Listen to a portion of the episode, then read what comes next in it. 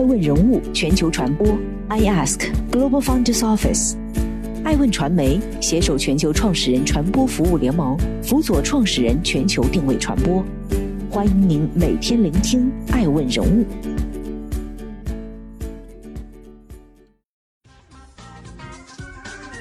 Hello，大家好，欢迎大家的守候。本期播出的爱问人物是李学凌。浑水做空 YY，李学凌落寞谢幕。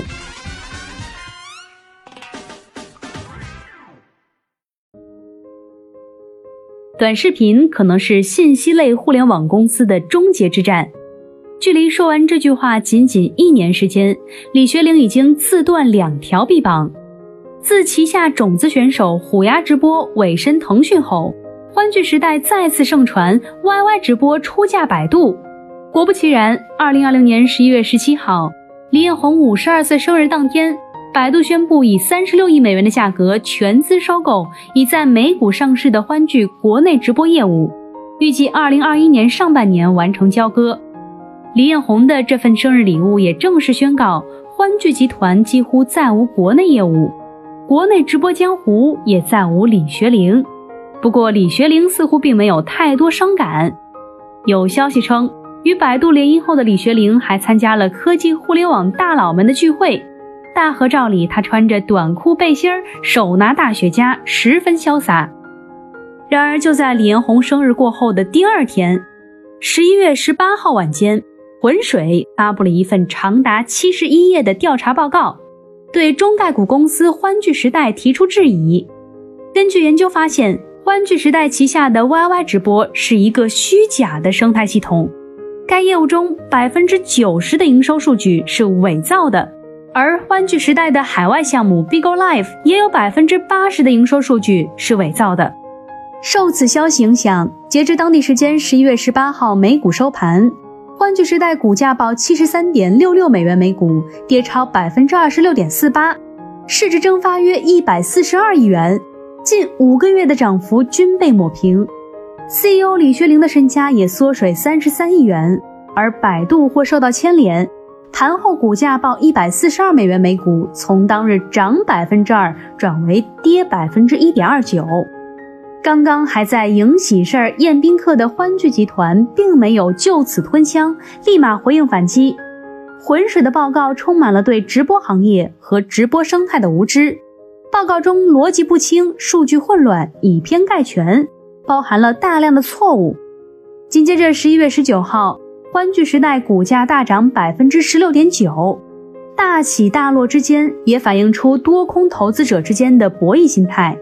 直播新风口还是烫手山芋？天作之合还是李学凌骗婚？这场驾驭资本的婚事，究竟该被看好还是唱衰？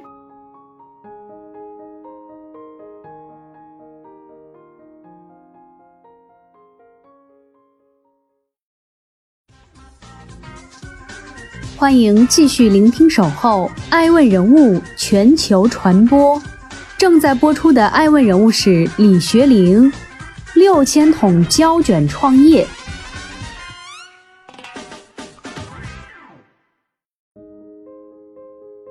一九九七年，二十四岁的李学凌毕业于中国人民大学哲学系，在人大的四年时间。这个哲学系的学生没有泡在图书馆里研究柏拉图和苏格拉底，而是天天出入学校机房，琢磨汇编语言、编写程序。毕业后的李学凌加入《中国青年报》，担任 IT 口新闻的文字记者。期间，他采访了大量有志热血青年，张朝阳、马云、雷军、周鸿祎等等。两千年四月，《中青报》安排李学凌去做一组关于互联网创业英雄的选题报道，随行的还有摄影部的图片编辑柴继军。有一天，李学凌和柴继军在报社食堂吃饭，李学凌突然义愤填膺：“互联网这帮人就会烧钱，我想做一个不烧钱能赚钱的生意。”李学凌认为，越烧死得越快。所以，为了压低仓储和物流成本，李学凌初次创业的起步基金只有柴继军家里囤的六千桶胶卷。你没看错，那是二十年前，一百兆光纤只要八毛钱，大哥大与传呼机还没淡出群众视野。那一年，数码照片的大主流趋势还处萌芽阶段，老图片编辑们的数据库仍然是胶卷。两千年五月一号，李学凌搭建的网站平台 Photocom 正式运营上线，意思是图片来了。Photocom 以五十块钱一张的价格给新浪提供了大量的照片，赚了不少钱。不过，李学凌的不务正业让中青报的领导头疼。领导直言：“你翅膀硬了，还在这儿待着干嘛？”于是，二零零三年，李学凌离开了中青报，凭借自己号称京城 IT 四大名妓的称号，他开始名正言顺地涉足互联网，担任起搜狐 IT 主编。入职搜狐短短半年时间，李学凌发现自己跟张朝阳八字不合。于是，顶着被非典传染的巨大风险，李学凌乘坐着只有他一个乘客的飞机，从北京到广州见丁磊。会面结束后，丁磊送李学凌去机场，路上提出邀请。出任网易总编辑的那一年，李学凌三十一岁。二零零五年，打工人李学凌再次萌生创业的念头。于是他告别了八年的媒体生涯，带着十个网易旧部，在广州天河租了一间民居，创办了狗狗和多玩。互联网圈有一个广为流传的梗：李学凌早年就职于中青报的时候，他的一大爱好是写文骂雷军、骂金山。这一骂吸引了霸道总裁雷军的注意。年轻人有态度、有思考，我喜欢。于是，狗狗和多玩刚一上线，李学凌就收到雷军豪掷的天使投资一百万美元，也直接导致了后来的李学凌一度和金山关系密切。二零零七年正是中国游戏产业爆发的年代，《魔兽世界》等游戏成为一代网民心中的永恒白月光。李学凌敏锐地发现，提供游戏资讯的多玩网体现更多的是玩家对于社交和数据的需求。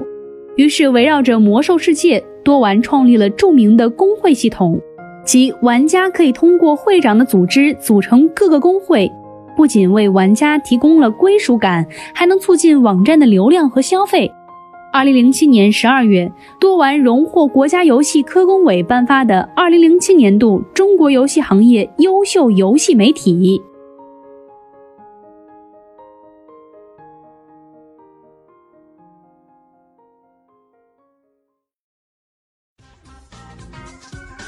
欢迎继续聆听《守候爱问人物全球传播》，正在播出的爱问人物是李学凌。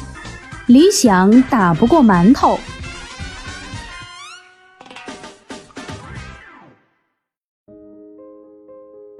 任何人的创业路都不是一帆风顺，上帝为你开门的同时，必定会关上你一扇窗。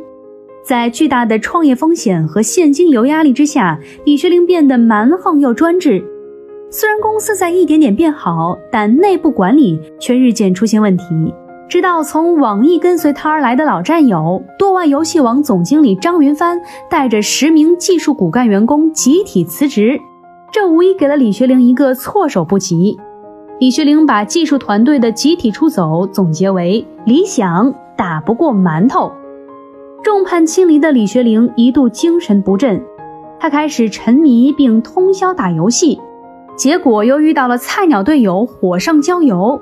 懒得打字的李学凌冲着屏幕大吼大叫，结果灵光一现：现在年轻人打游戏都靠文字交流，那何不开发一款语音软件？当时的市场上已经有 iSpeak 和新浪 UC 等语音聊天系统。但玩家用起来体验不好，延迟、卡顿、掉线严重。于是李学凌提出了他的口号：不卡、不掉、不延迟。围绕着这个口号，他开始尝试做 YY 语音。学哲学出身的李学凌发现，贪、嗔、痴能赚钱。李学凌说：“互联网给你提供最核心的服务是免费的，但是如果你在上面有非分之想，就得要交钱。”十多年前，小镇青年仍然是中国的主基调。三四线和农村草根阶层的生活是空虚且无聊的，他们除了打麻将、KTV，就是混迹网吧，这就是巨大的商机。为了那些火爆的游戏主播，尤其是女主播，玩家们表现出了极强的消费能力，为他们喜欢的主播买积分。二零零八年，张一鸣还是微软的一名打工人，宿华刚刚因金融危机被迫离开谷歌，陈少杰还在搞游戏对战平台。那个时候，互联网的世界还不存在抖音、快手、斗鱼，网络直播和短视频也没有兴起。而不卡、不掉、不延迟的语音社交软件 YY 已经有了聊吧、酱油团、K 歌等公会，并很快就占领了整个游戏市场。二零一零年二月，多玩游戏网流量达到六千万，拥有四千万注册用户，Alexa 排名三百强，中国网站五十强，中文游戏网站 Number One。六月，YY 语音正式上线，并将平台上的直播表演商业化。软件瞬间突破了五百万用户同时在线，当年营收超过三千六百万，资本很快盯上了这块蛋糕。有人提出以一点五亿美元的价格收购多玩，然后再将一半的股份还给李学凌。众人猜测这个出资方是马化腾，收了就能实现馒头自由。雷军第一个站出来反对这桩生意。这位亦师亦友的好大哥也隐约捕捉到了下一个风口，在广州白云山的表决会议上，十几位公司高管全票否决交易。投票结束后，李学凌哭了。这一次，他感觉理想打败了馒头。随后，李学凌公开声称，腾讯的敌人就是我的朋友。他终于意识到，YY 语音的目标不该是向资本投降。如果你天天盯着他们，一辈子就只能跟他们混在一起。二零一二年，YY 更名为欢聚时代，在纳斯达克上市。外媒凭借 YY 是一个前所未有的商业模式。那一年，李学凌从 YY 内部抽调了二十人的联合项目组，启动 YY 游戏直播业务，也就是后来的虎牙直播。二零一三年，YY 直播的平台营收为八点五亿元人民币。贡献了总公司营收占比达到了百分之五十五。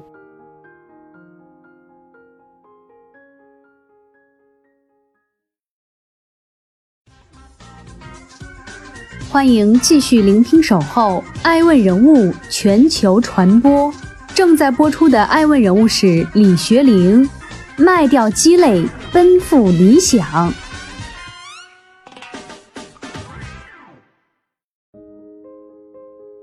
有市场就一定会出现竞争。早在张一鸣和速滑风云雄霸天下之前，直播江湖已经斗得不可开交。虽然欢聚时代旗下的 YY 直播是中国直播界伊甸园，虎牙直播成为行业翘楚，但资本必须生于忧患。从2013年到2016年，全国网络移动直播平台数量达到了令人啧舌的两百多家。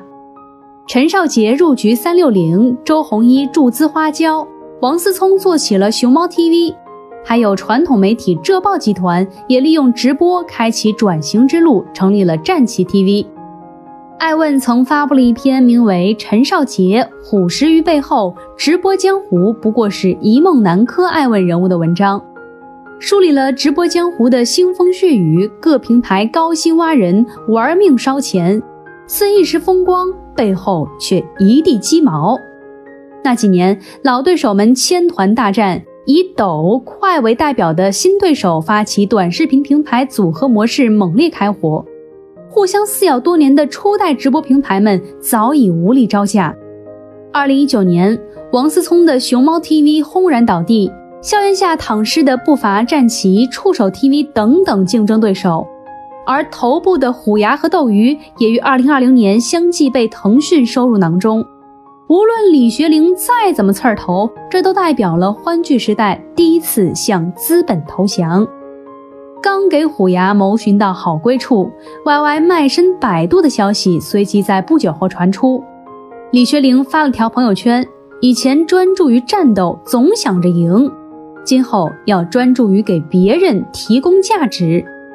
李彦宏收购 YY 的意图不言而喻，毕竟阿里、腾讯纷纷入局，百度也想借此末班车弯道超车。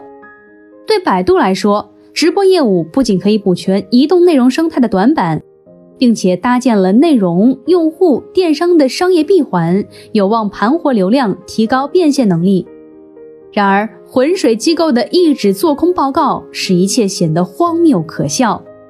浑水公司认为，YY 直播中很多粉丝都是机器人，很多直播间的打赏交易都是虚假的，主播还会通过打赏自己来刷高流量数据，简直就是自导自演。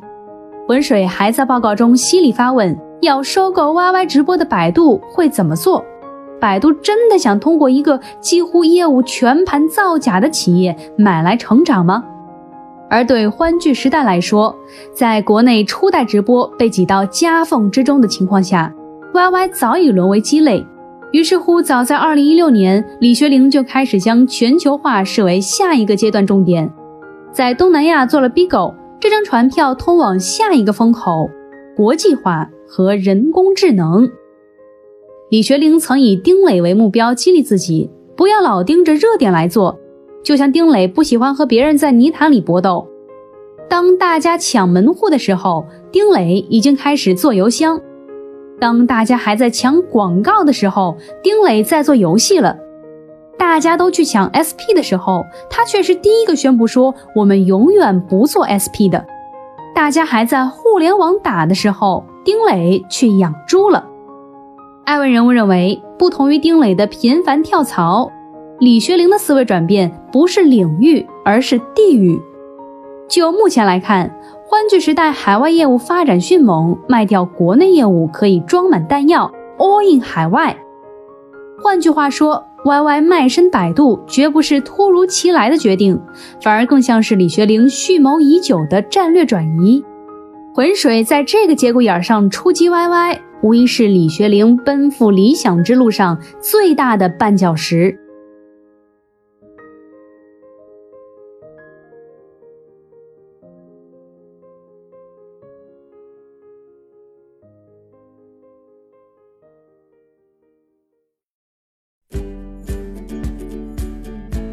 多顶级人物，欢迎关注每周六晚十一点海南卫视，同步在学习强国 APP 直播。更多完整内容，欢迎关注爱问官网 iask-media.com。更多精彩内容，也可以搜索爱问人物抖音号 iaskleaders。爱问人物全球传播，iask Global Founders Office。